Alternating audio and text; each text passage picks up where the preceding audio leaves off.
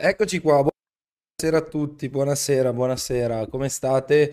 Spero tutto bene, grazie mille Daniele per aver accettato questo invito e ovviamente un caloroso benvenuto e bentornato su questo canale. Grazie mille, grazie dell'invito come al solito.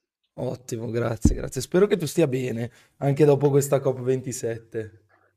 Non ci sono andato, quindi so, beni- rispetto ai miei colleghi che ci sono andati, devo dire molto meglio, sì. È molto, è super stressante, è una delle cose che odio di più di tutte andarci, quindi. No, perché? Perché è così odiosa questa COP27? I- in- no, in generale le COP sono, sono sempre super stancanti e ci sono 500 eventi che vanno avanti tutti insieme e poi finisce sempre due giorni dopo di quando va a finire, andando avanti tutta la notte, le ultime plenarie, quindi Sì, ho visto che... non è mai eh, piacevole. sì, ho visto che è andata oltre i tempi prestabiliti, però non pensavo fosse una, una, diciamo, prerogativa delle COP. Quasi sempre, quasi sempre. Eh, credo che ce ne siano alcune che siano andate anche molto oltre e molto raramente finiscono in tempo, insomma. Ho Io su quest'estate ero a una simile per i protocolli di Montreal e comunque siamo andati lunghi di otto ore, cap- nonostante non fosse così. Ok, ok, ok. Allora, io entro subito nel vivo perché noi abbiamo dato per scontato cosa fosse la COP27. Ti chiedo un po' scusa per la voce Mhm. perché, come immagini, domenica, eh, sabato c'è stato modo per urlare forse anche un po' troppo. Però, eh, cos'è COP27? Cosa significa? Che obiettivi ha, in buona sostanza? Ok, allora, le COP, che significa Conferen- Conference of Parties, le conferenze delle parti, sono delle conferenze annuali previste nel framework delle, delle Nazioni Unite per le Convention on Climate Change, quella che si chiama UNFCCC normally. Ehm, E, quindi ogni anno eh, eh, le, le par- par- le parti, nel senso i parties, cioè le varie nazioni che hanno firmato l'UNFCCC, ehm, si vedono, prima era per, assi- per- assicurarsi che i protocolli di Kyoto fossero rispettati, poi per eh, la stesura degli accordi di Parigi in generale per essere sicuri che quello che è stato promesso, assicurato sia fatto per aggiornare cose varie e eh, nuo- adottare nuove risoluzioni, eccetera, eccetera. Quindi è una specie di eh, aggiornamento che si fa una volta l'anno in cui tutte le nazioni si vedono e si dicono ok, tu che hai combinato rispetto a quello che hai promesso di fare, eh, come mandiamo avanti particolari cose, che cosa facciamo di nuovo, eccetera, eccetera. Ho capito, ho capito. E quindi quest'anno cos'è che si è deciso? Cioè, ti sembrano, ti sembra che gli accordi che erano stati stabiliti negli anni precedenti siano stati rispettati e soprattutto che gli obiettivi che ci si è posti siano coerenti, diciamo, con la transizione eh, clima- sì, ecologica e per il rispetto del clima oppure no? In, in prima battuta, ovviamente, la, la, l'osservazione è no, cioè rispetto agli accordi di Parigi e quello che eh, promettono in un certo senso gli accordi di Parigi. La, la, l'altra cosa importante del UNFCCC è che, eh, come funziona molto spesso nel, nella comunità internazionale, nessuno di questi accordi è legally binding, cioè non c'è nessuno che è, è molto difficile fare un enforcement delle cose che vengono promesse anno per anno. E, e questo vale sia per i protocolli di... Esistono dei, proto- dei metodi di enforcement, ma insomma sono abbastanza deboli. E, e quindi già, insomma, da, dal punto di vista degli accordi di Parigi, sostanzialmente queste COP sono tutte post accordi di Parigi, quindi post 2016-17. E già gli accordi di Parigi, eh, quindi il famoso Paris Agreement, in cui l'articolo 7, credo, dice um, esplicitamente l- tutte le nazioni firmatarie si impegnano a, affinché uh, la temperatura rimanga a 2 gradi sotto il periodo preindustriale, eh, molto al di sotto dei 2 gradi eh, e possibilmente entro 1,5. E quindi in base a questo, a questo impegno poi le singole nazioni fanno quelle che si chiamano pledges, cioè assicurano di quanto eh, le emissioni dovrebbero, eh, di, di, quanto promettono di ridurre le emissioni eh, affinché si possa rimanere sotto gli accordi di Parigi. E quindi il problema è già che i, i, i pledges in, in, sé per sé da soli comunque non bastano per rimanere sotto gli accordi di Parigi e in più ci sono domande su quanto poi le singole nazioni stiano facendo per rispettare i pledges, che è anche abbastanza basso, quindi ci stanno vari livelli di aspettativa tra quello che si, è, si promette di fare e quello che poi effettivamente si fa. E comunque il, il, le, la COP non non è, non è, un posto in cui insomma se si va nazione per nazione si chiede tu che hai fatto. È, è tutto quanto un pochino self-reported insomma eh, ci, puoi sempre eh, rileggere quello che è stato fatto in modo più ottimista perché sì eh, le emissioni non sono cresciute quanto sarebbero dovute crescere oppure eh, abbiamo fatto questo o quest'altro però eh, diciamo sotto questo punto di vista ecco è, è il motivo per cui c'è chi dice che le COP sono sempre un successo chi dice che le COP sono sempre un fallimento ma dal punto di vista a grandi linee do, le, non sono altro che un, come dire, un prendere atto di quello che è stato fatto. Ecco. Ci sono state delle, delle, delle, delle cose importanti che sono avvenute durante la Coppa, sicuramente, però... Uh... Ok, ok, ok, ok, perfetto. Ecco, allora io andrei subito sulle cose importanti. Ad esempio, mm-hmm. il fondo Lose and Damage. Cioè, Cos'è questo fondo? A cosa serve? E soprattutto, a tuo avviso, è un qualcosa che eh, permette appunto, scusami, ma c'è, c'ho una mosca proprio qua dietro, eh, che permette appunto al, um, diciamo, al problema del clima di essere affrontato o no, non è così, eh, hanno sbagliato tutto. Allora, il, il fondo loss and damage è qualcosa che intanto alcune nazioni lo proponevano da decenni, almeno un decennio. Uh, è sicuramente è, è, è, sì, ok, partendo, quindi partendo, partendo dall'inizio, che cos'è? Questi fondi loss and damage sono dei fondi um, in cui le nazioni cosiddette Annex 1 e Annex 2, cioè le nazioni più sviluppate che fanno parte del, dell'UNFCCC, um, sostanzialmente mettono, una, mettono, mettono soldi in questo fondo per quelle che si chiamano climate preparation, cioè quando ci sono eventi climatici catastrofici che, eh, in cui è eh, possibile um, trovare una connessione tra il cambiamento climatico e il singolo evento, le nazioni Annex 3, cioè le nazioni in via di sviluppo, uh, possono accedere a questo fondo per, uh, per sostanzialmente um, eh, riparare alcuni dei danni, per, per, per, per, ottenere un rimborso dei danni effettuati. Ok, chi lo paga uh, esattamente okay. questo fondo? Esatto, questo il, il, il, problema, quindi il problema numero uno è chi lo paga e eh, ovviamente la cosa sarebbero eh, le nazioni più sviluppate, quindi in particolare Stati Uniti e Europa, sono le nazioni che dovrebbero uh, più di tutte contribuire a questo fondo. E l'Europa era abbastanza convinta già da qualche anno, anche la scorsa Coppa a Glasgow, su questo loss and found. Gli Stati Uniti sono sempre stati assolutamente contrari, fondamentalmente perché eh, accettare la, l'esistenza e contribuire a questo fondo significa in un modo anche abbastanza forte dal punto di vista dei trattati internazionali ammettere la colpa.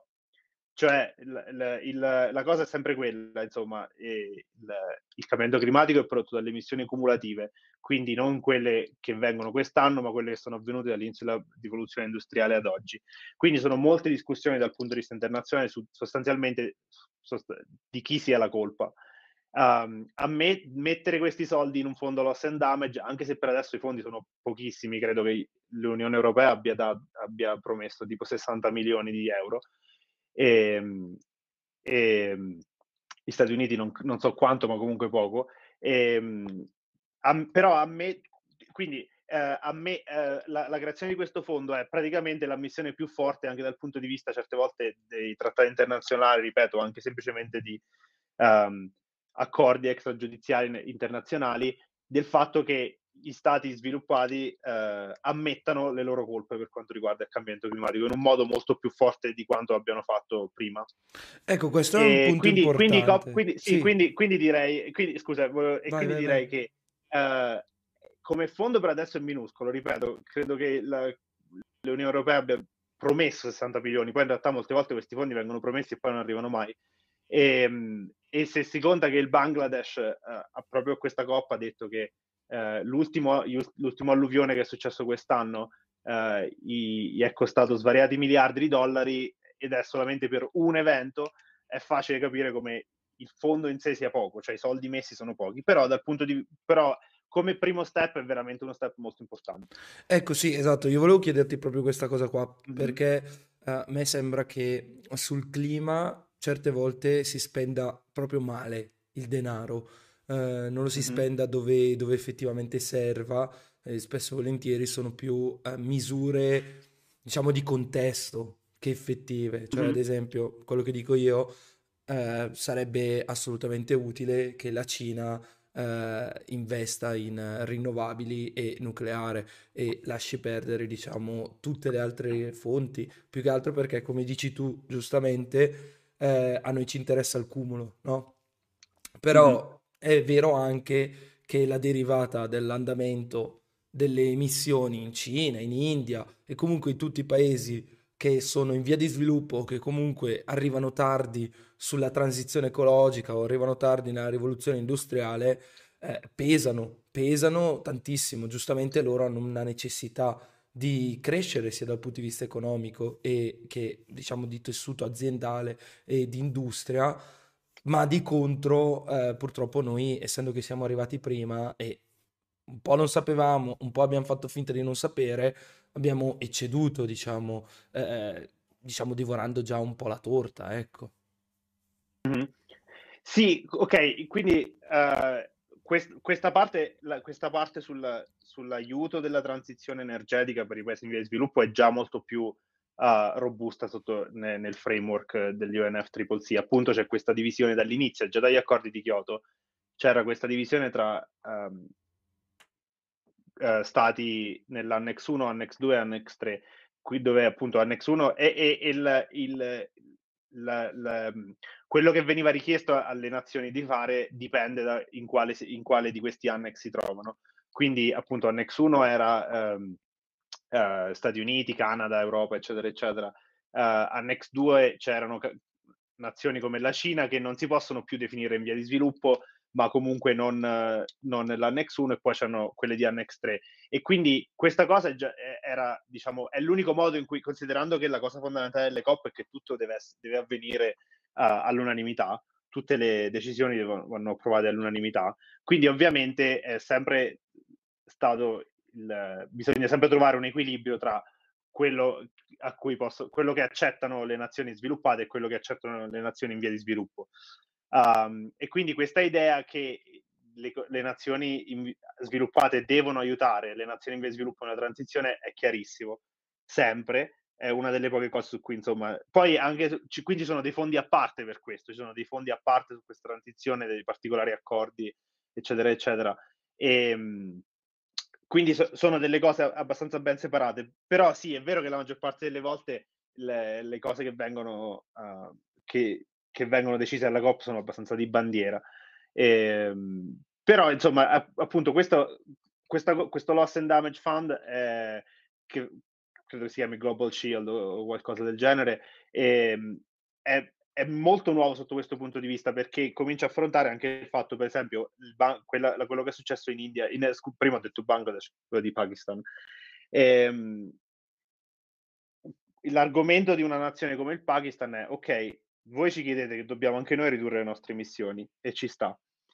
Però se dobbiamo usare una quantità ingente dei nostri pochi fondi per um, fare quella che si chiama adaptation, cioè per adattarci ai cambiamenti che già avvengono, oppure perché abbiamo dei danni enormi come queste alluvioni, non abbiamo i soldi per fare la transizione, ovviamente.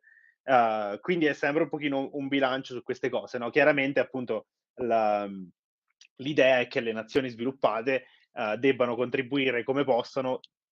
Eh, prima si era solamente sulla transizione, quindi sul cercare in tutti i modi di aiutare le nazioni in via di sviluppo a fare la transizione verso eh, energia a bassa fonte di carbonio, eh, di anidride carbonica, eh, il, poss- il prima possibile, il più velocemente possibile, più velocemente di quello che è avvenuto nel, nei 120 anni di rivoluzione industriale, insomma.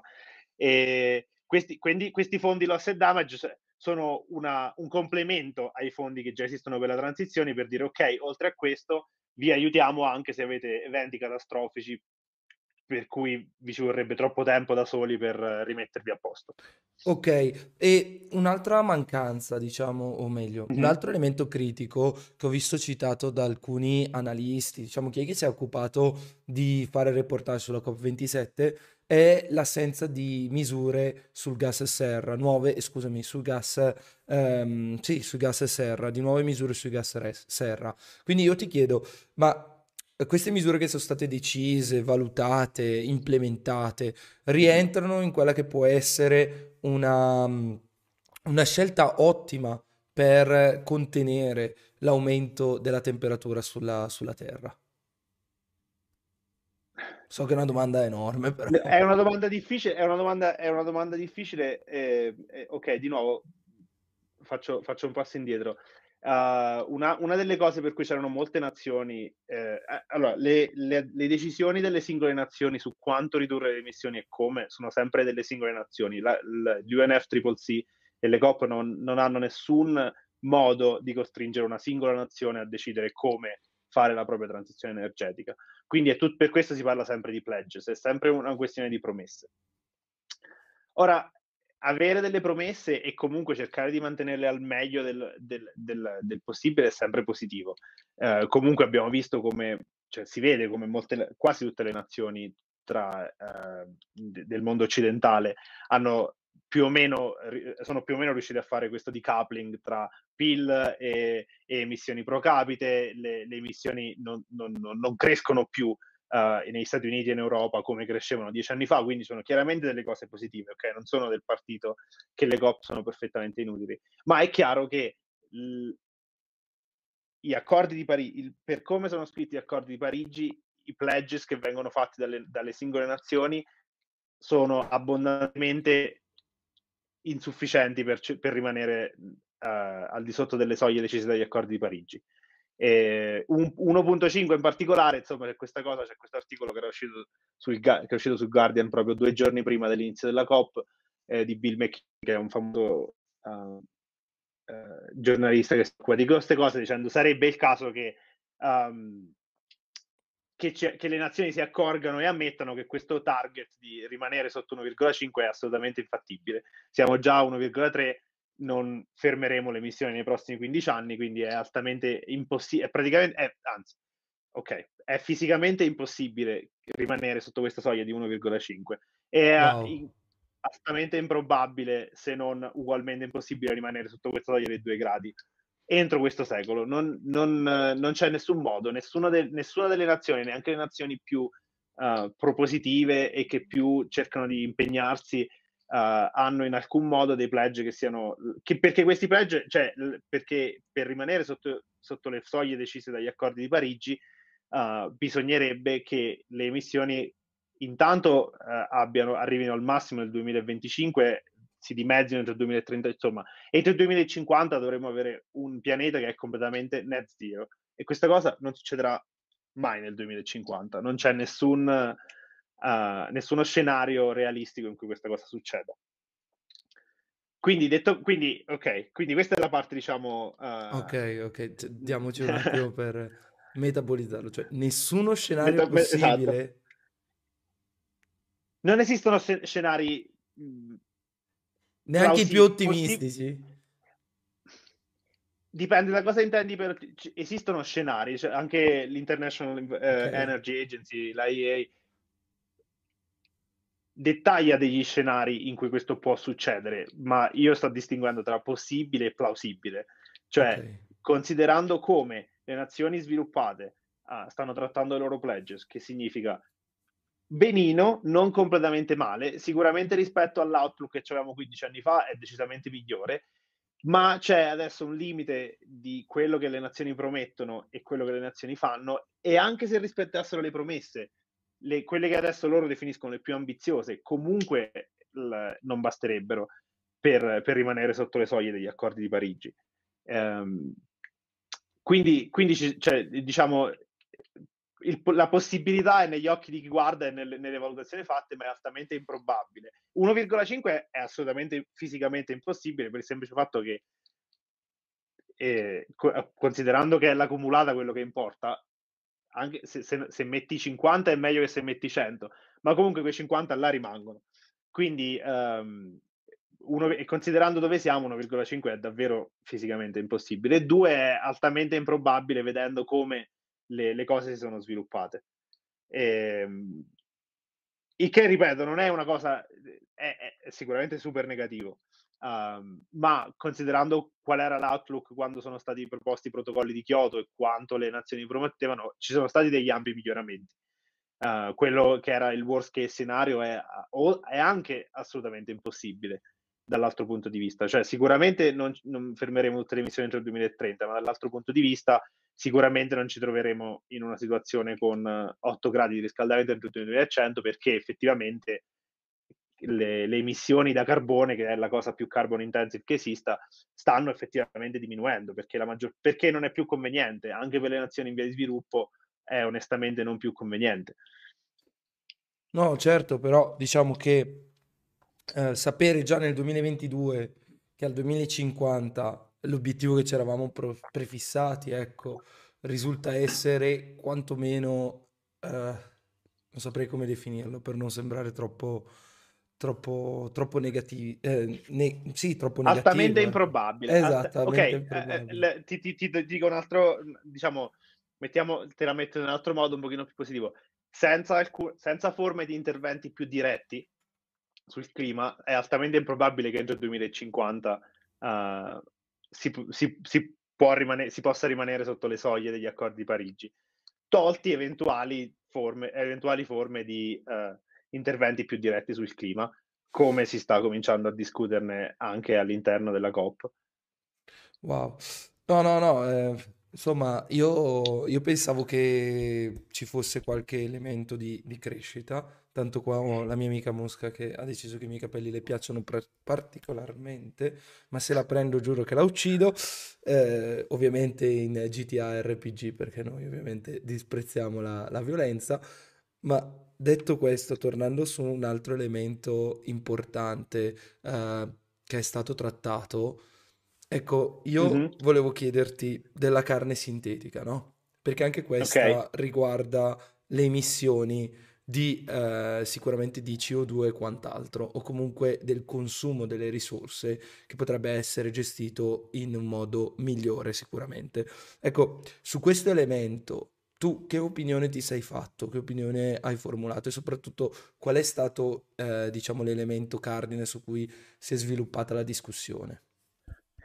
Ecco, questa è una di quelle cose per cui il, c'è stata questa Ok, ne- nel- nelle COP eh, tante cose importano, eh, diciamo ci sono i parti, effettivamente i stati che sono quelli che hanno insomma le discussioni nella stanza dei bottoni, ma c'è anche molto che intorno alla COP fatto da eh, ricerca- eventi, eventi esterni, uh, società civile, eccetera, eccetera, che molte volte tendono, riescono a influenzare anche molto bene quello che, che avviene dentro la COP. E quest'anno per la prima volta c'è stata questa coalizione che ha proposto questo plant-based uh, uh, treaty uh, e, e, la risposta a questa cosa è stata di, di ignorarla completamente um, per il semplice fatto che non, non, eh, questo vale per tutti, vale per gli Stati Uniti, così come vale per l'Europa, così come vale per la Cina. Non c'è niente su cui le nazioni sono ancora più difensive che le missioni che per quanto riguarda l'agricoltura per una serie enorme di ragioni. Quindi, e l'agricoltura intende tutto, anche l'allevamento. E, ehm, quindi, il, il, può, diciamo, è, stato, è una proposta come tante le vengono fatte alla COP, ma non è stata una che è stata presa particolarmente bene da, mm, da nessuna delle nazioni che contano. Ecco. Quindi okay. è una cosa, certo, ok, ok, ok, e per dire, questa è un'altra di quelle cose, dato che specialmente l'ultimo report anche dell'IPCC ha sottolineato quanto non solo l'anidride carbonica è importante sul lungo periodo, ma per esempio il metano è importante sul breve periodo e quanta parte delle emissioni di metano venga dal, da, dagli allevamenti e dall'agricoltura.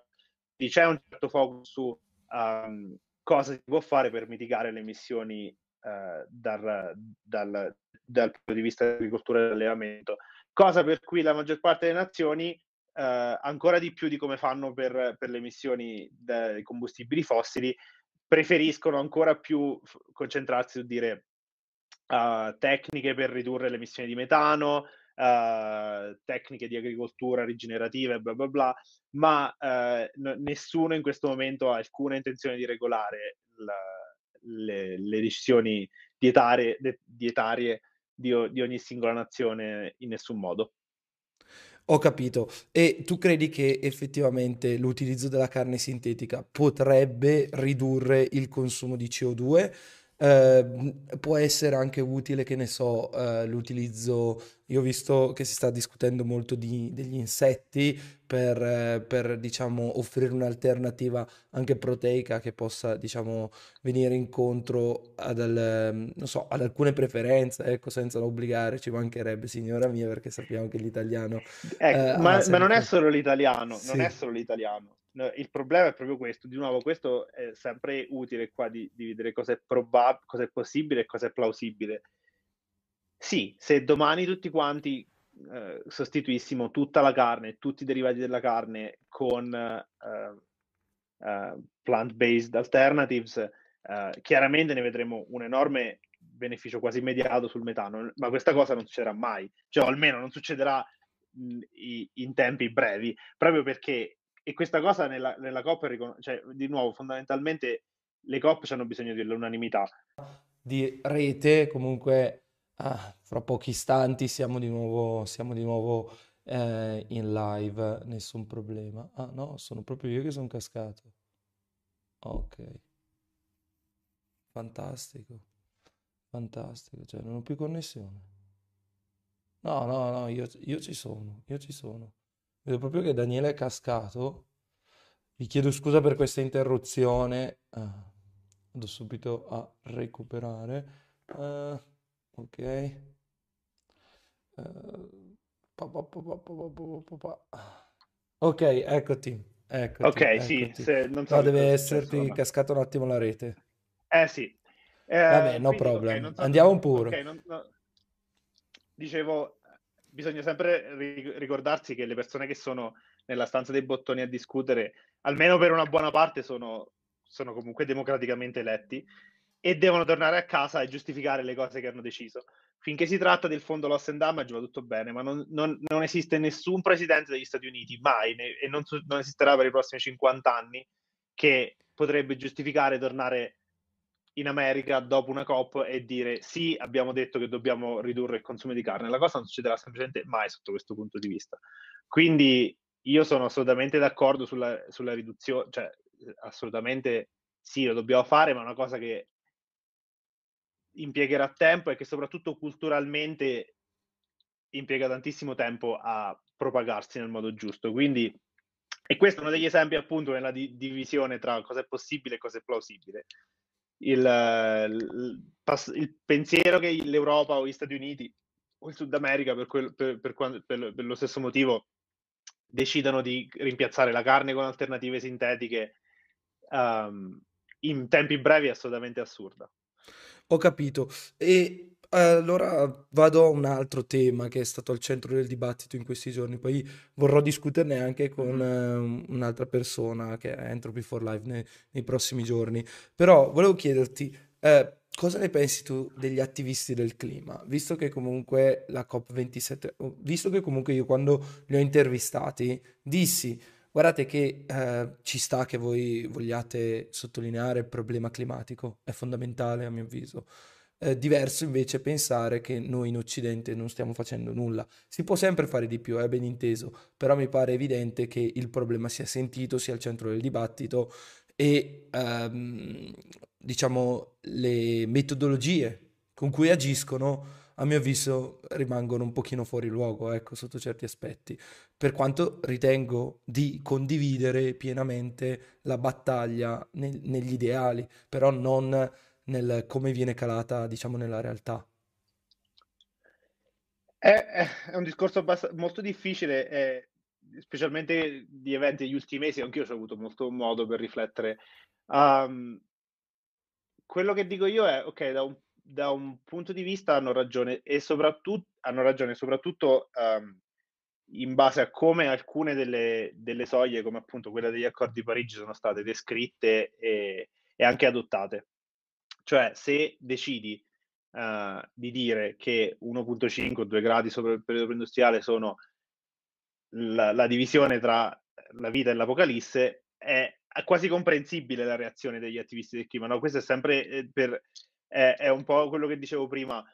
Uh, le COP sono state una, un avanzamento assolutamente fondamentale. Eh, senza staremmo molto, molto, molto, molto, molto, molto peggio.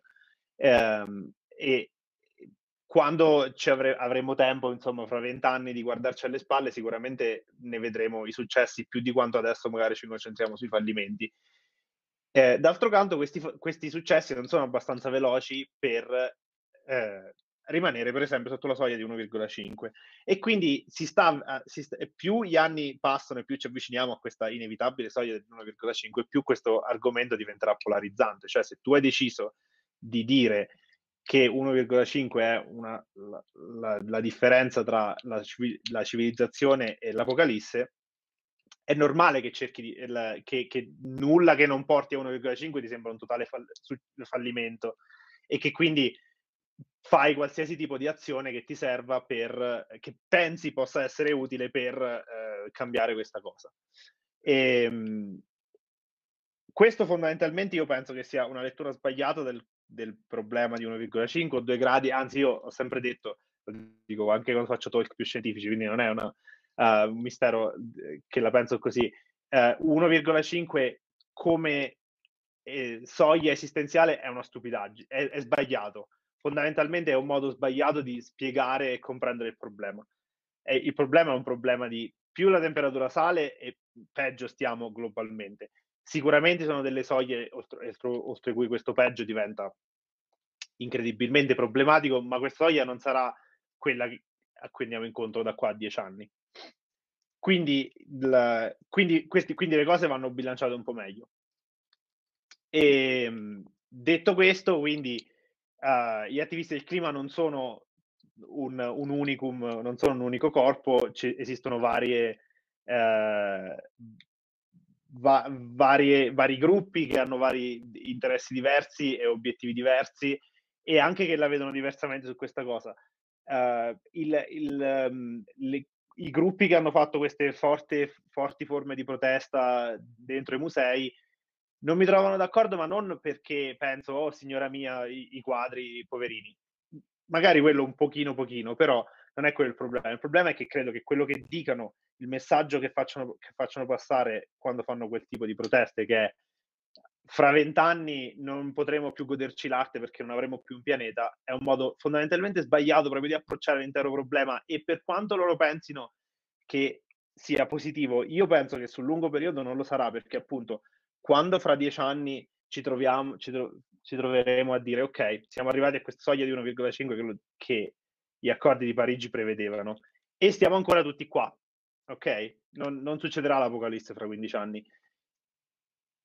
Come le persone che adesso sono ricettive a questo problema, come si porranno rispetto a quello che veniva detto nel 2022, nel 2035? Cioè, quando questi gruppi dicono fra 15 anni non potremo più goderci le opere d'arte dei musei e fra 15 anni molti staranno ancora a godersi le opere d'arte nei musei, come verrà presa questa cosa? Quindi fondamentalmente sul lungo periodo è questo il, il, motivo per cui io non sono d'accordo con questo. Non è che non sono d'accordo perché non hanno bisogno della mia autorizzazione, ma sostanzialmente non, non credo che siano ehm, manifestazioni utili. Eh, esatto, io credo che... Eh, sai che cosa? Perché la statistica forse la gente non l'ha ancora compresa e quindi ci sono degli intervalli di confidenza, no?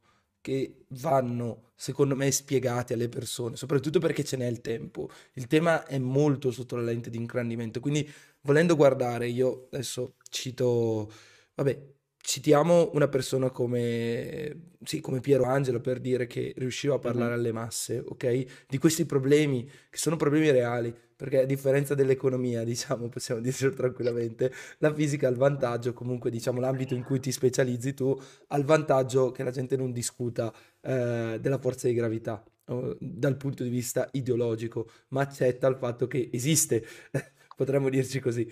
E, e quindi io ti chiedo, io più che chiedo, eh, ragionavo sul fatto che nel momento in cui arriverà questo 2050 e potremmo trovarci in una situazione compresa all'interno dell'intervallo di confidenza, alcuni potrebbero iniziare a utilizzare quella eh, specifica situazione, ok, che potrebbe essere meno critica rispetto al modello mediano, ecco, vediamola così, per dire, vedete, gli scienziati avevano torto. E lì ideologizzare il discorso e magari allontanarci da quello che era un obiettivo magari raggiungibile nel 2060 o, non lo so, nel 2065, che è comunque qualcosa di positivo sotto certi aspetti per il bene della razza umana, certo negativo se noi eh, ipotizziamo, che, eh, ipotizziamo tutta una serie di cose che potrebbero accadere in quell'arco di tempo. Sì, è, è, è, è come dici tu, nel senso, um, c'è, c'è, un problema fondamentale che è quello appunto di quello che vi ho detto, il long tail risk, cioè ci sono sempre dei, dei rischi che sono molto piccoli, ma contemporaneamente il cui costo è praticamente infinito e quindi di cui dobbiamo assolutamente esserne consapevoli. Ok? E per quanto riguarda il nostro, il, il, un sistema così complesso e interconnesso come il nostro pianeta, non abbiamo una chiara e non ce l'avremo mai una, un'idea perfettamente chiara di in questa particolare occasione verrà triggerato questo particolare effetto che porterà a a questa catastrofe, ok? Questa cosa no, non è semplicemente non è così che funziona il, il, il sistema planetario. Um, c'è sicuramente l'osservazione, l'osservazione fondamentale è no, un cambiamento così veloce non l'abbiamo mai visto e quindi ci saranno sicuramente quello, ci sono sicuramente del sistema dei cosiddetti tipping point, cioè dei punti di non ritorno, dei punti dispersi nel sistema oltre i quali sarà difficile tornare e meno ci allontaniamo da un sistema che, da, un, da una caratteristica del sistema che ci è familiare, cioè meno ci allontaniamo da un clima che è quello che abbiamo avuto per gli ultimi 2000 anni um, e, e, che è stato favorevole allo sviluppo della razza umana, meglio è. Ok, su questo non c'è alcun dubbio. E, e di nuovo, dovre, dobbia, c- esiste, cioè, chiaramente sappiamo che ci sono dei rischi più in là, con, con, con soglie di, di, riscaldamento molto più alte, di cui siamo, ne siamo consapevoli. 1,5 gradi non è in nessun modo una di queste soglie, e, ma non è che lo dico io, insomma, cioè, la, la, non lo dico solo io. È, ehm, è, un modo, è un modo di formulare il sistema e chiaramente possiamo dire, ok, ci sono delle cose che saranno assolutamente minacciate dall'aver raggiunto questa soglia. Sì, ci sono alcune cose che lo vediamo, per esempio, so, alcuni dei ghiacciai alpini, c'è il permafrost, ci sono, c'è la, la barriera corallina in Australia, ci sono, ci sono parecchi, parecchi sintomi che, che, già adesso vediamo, ma nessuno di questi è qualcosa per cui a 1,4 non c'è niente, a 1,5 fondamentalmente c'è l'apocalisse.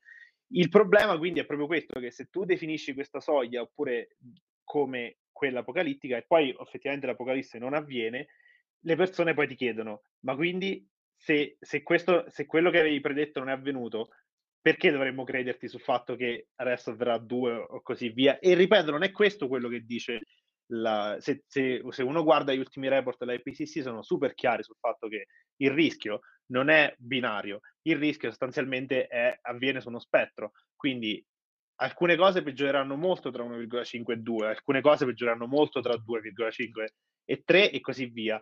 E quindi meno, meno, ci spostiamo da quello che ci è familiare dal punto di vista della, del, della, dell'adattamento della nostra società ai cambiamenti climatici e meglio è ma il che non significa in nessun modo che ci sia che queste barriere esistenziali che non sono state messe dal punto di vista narrativo eh, siano effettivamente quello che il, eh, così come vengono descritte. Certo, no, no, no. Eh, e questo secondo me è fondamentale perché altrimenti non si capisce il concetto di probabilità e di rischio. Spesso e volentieri io dico rischio zero non esiste mai finché c'è l'uomo, no? Cioè, finché esiste l'essere umano, noi non assisteremo mai a un rischio zero. Quindi ci sta che effettivamente questa sia una distribuzione compresa tra 0 e 100, no? Quindi non è, come dicevi tu, bianco e nero, ma esistono un'infinità di sfumature di grigio. Io ho l'ultima domanda eh, da fare al nostro mm-hmm. ospite, poi eh, eventualmente passeremo a domande che ci sono in chat e quant'altro.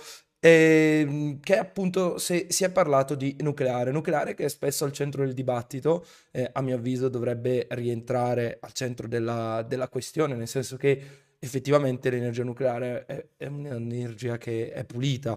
E quindi volevo chiederti e sul nucleare c'è stato un accenno, non c'è stato, perché spesso e volentieri eh, cos'è che si dice? Si dice che il nucleare non è più al centro della, della, risposta al cambiamento climatico e comunque non si sta investendo sul nucleare, quindi in buona sostanza volevo capire se effettivamente questa cosa ha trovato un riscontro alla COP27 o se nella COP27 si è parlato proprio di energia nucleare. No, alla, no, di energia nucleare non è stata mai menzionata, ma non credo che una particolare forma di energia sia mai che non sia quella proveniente da fonti fossili, anche in quel caso, che non credo che siano, che siano mai state menzionate in particolare. Una delle cioè, mh, nessun, nessun, paese ha proposto una, una, mozione in cui si dicesse uh, ah, dobbiamo aumentare le, le, le lo share di, di, di, nucleare, fondamentalmente perché non sarebbe mai passata, quindi certe volte se una cosa proprio uh, di nuovo deve passare all'unanimità e quindi un paese come la Germania, un paese, uh, parecchi paesi insomma non avrebbero mai fatto passare una cosa del genere. Ehm, ma beh, in questa COP c'è stato, questo per farti capire sempre come sono complicate le COP, eh, ci sono state vari, c'erano state varie proposte di mozione in cui si chiedeva per esempio almeno di poter avere una mozione in cui si dicesse uh, che bisogna fare un phase out del carbone e neanche quella è passata perché eh, c'era un'altra su unabated fossil fuel, quindi tutte le fonti fossili che non, che non avessero carbon capture e storage, neanche quella è passata. So, le, le, singole politiche energetiche degli stati sono troppo delicate molte volte perché arri- arrivino fino a quel punto della COP.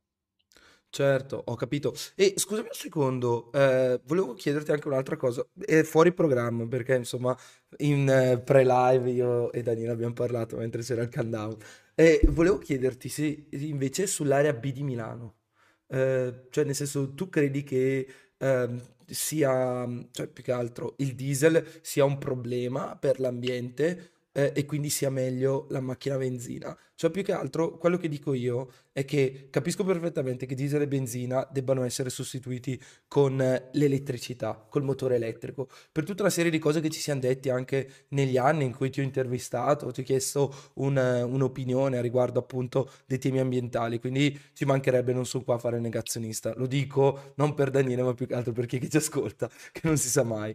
Eh, però volevo chiederti, a proposito di questo tema, cioè, perché ad esempio lasciare l'Euro 3 benzina tranquillamente libero di girare per l'area B di Milano e invece il diesel Euro 5 no?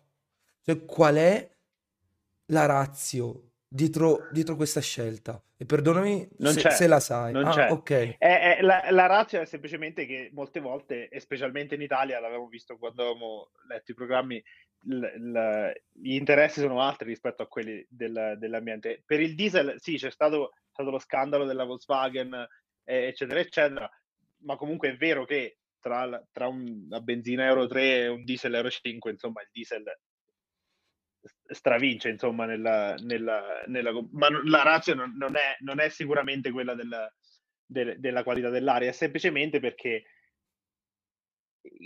è politicamente conveniente dire a tutti quelli che hanno un Euro 3 che possono continuare a girare piuttosto che i diesel, che praticamente sta morendo già di suo per vari motivi, per varie scelte politiche, anche per colpe della, delle, delle industrie automobilistiche che hanno barato quando c'era da, da, da, fare i report. E quindi praticamente il diesel non è più non c'è più appeal dal, dal punto di vista politico e quindi conviene più ammazzarlo e, e far finta che si, si, ci sta preoccupando piuttosto che occuparsi delle, dei, dei motori Euro 3 per esempio. Vabbè, mi sa che questo pezzo te lo potrebbe rubare qualche parlamentare della Lega e, e potrebbe utilizzarlo per altro.